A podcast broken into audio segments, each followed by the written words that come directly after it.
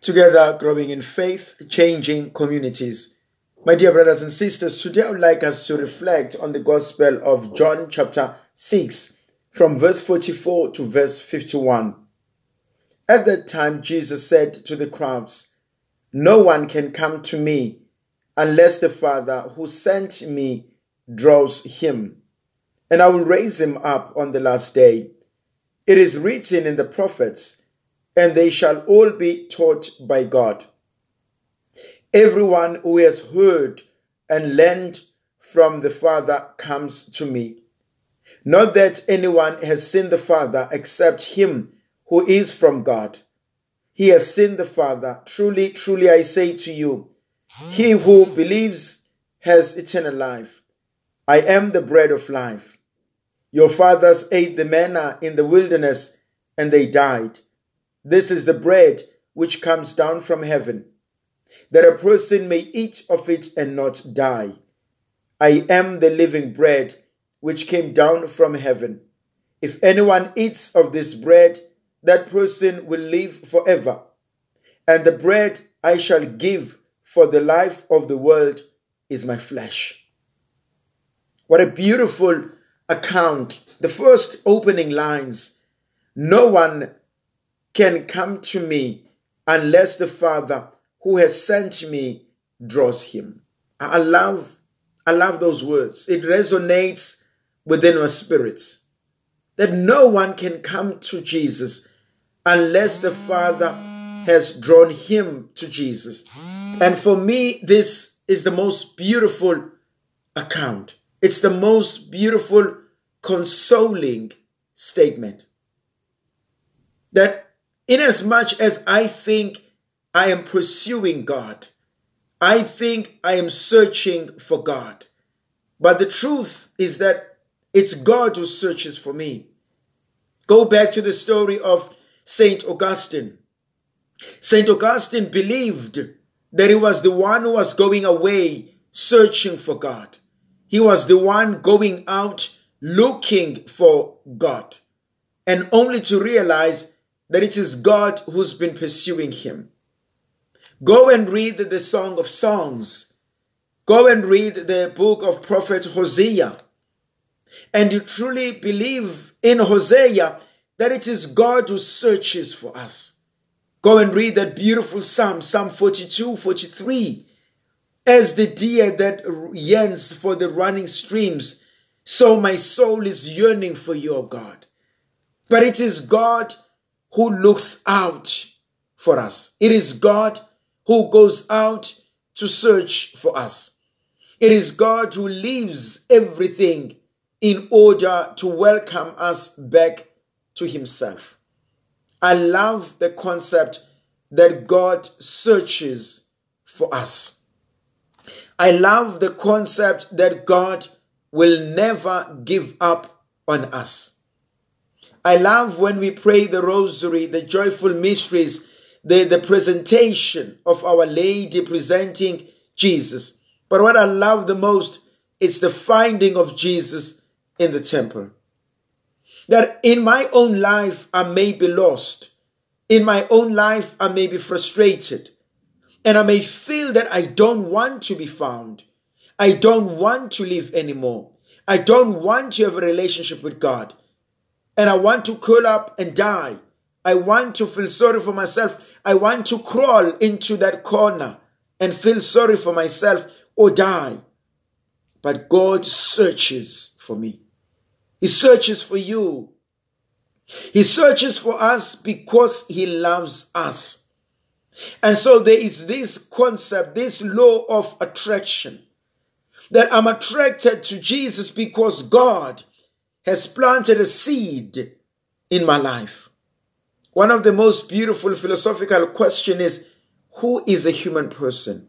And one of the answers, one out of many, a human person is a religious being. I believe in something greater than myself. I believe in a supreme being. I believe in God. But inasmuch as much as I am a religious being, I am a spiritual being, I am a social being. There is something that is lacking in me if I am not connected with God. St. Augustine puts this even more better. Our hearts will never rest until they find rest in God. And I love this concept that whoever comes to Jesus comes to Jesus because that person has been drawn, that person has been invited by God Himself. It is God who's planted the seed. It is God who's allowed me. It is God who calls me to have a relationship with Jesus. And Jesus says, I will never reject anyone who comes to me. I have come not to do my will, but to do the will of the one who sent me. And the will of the one who sent me is that I should not lose, not even one of those he has given me. And I want to say, you have been given to Jesus by God. I have been given to Jesus by God. Who we are is a gift from God. Who we become is our gift back to God. But the author continues here, dear brothers and sisters. He says, Not only will I not lose you, but I will raise you up on the last day. I am the bread of life. I bring life into you. I want to go back to the book of Genesis in chapter 2 when God brings life, breathes life into the nostrils of a human person. God gives us the breath of life every day, the kiss of life every day, the purpose for our existence every day. I live for God. I am not a forgotten child. I am loved, cherished, celebrated by God. And it is important to remember that. It is crucial to believe that. That's what the author reminds us today. That's what God invites us to know, to celebrate, to understand, and to believe. Jesus says, I am the bread of life. I am life itself. Everyone who hears and learns from the Father comes from me. It is God the Father who teaches us. It is God the Father who sustains us. It is God the Father who gives us eternal life. This is the bread which comes down from heaven. Not the bread like your fathers, your mothers ate. Your mothers and your fathers ate the manna in the desert. They died. They were nourished. They were okay, but they died. I want to give you something that will nourish you, but that will also give you eternal life. I want to give you Jesus. I want you to believe that there is hope in God. There is hope in our lives. It doesn't matter where we are, how I'm feeling, how terrible life has been to me. People may have turned against you. I may have turned against myself. I may be angry, frustrated, but there's still hope.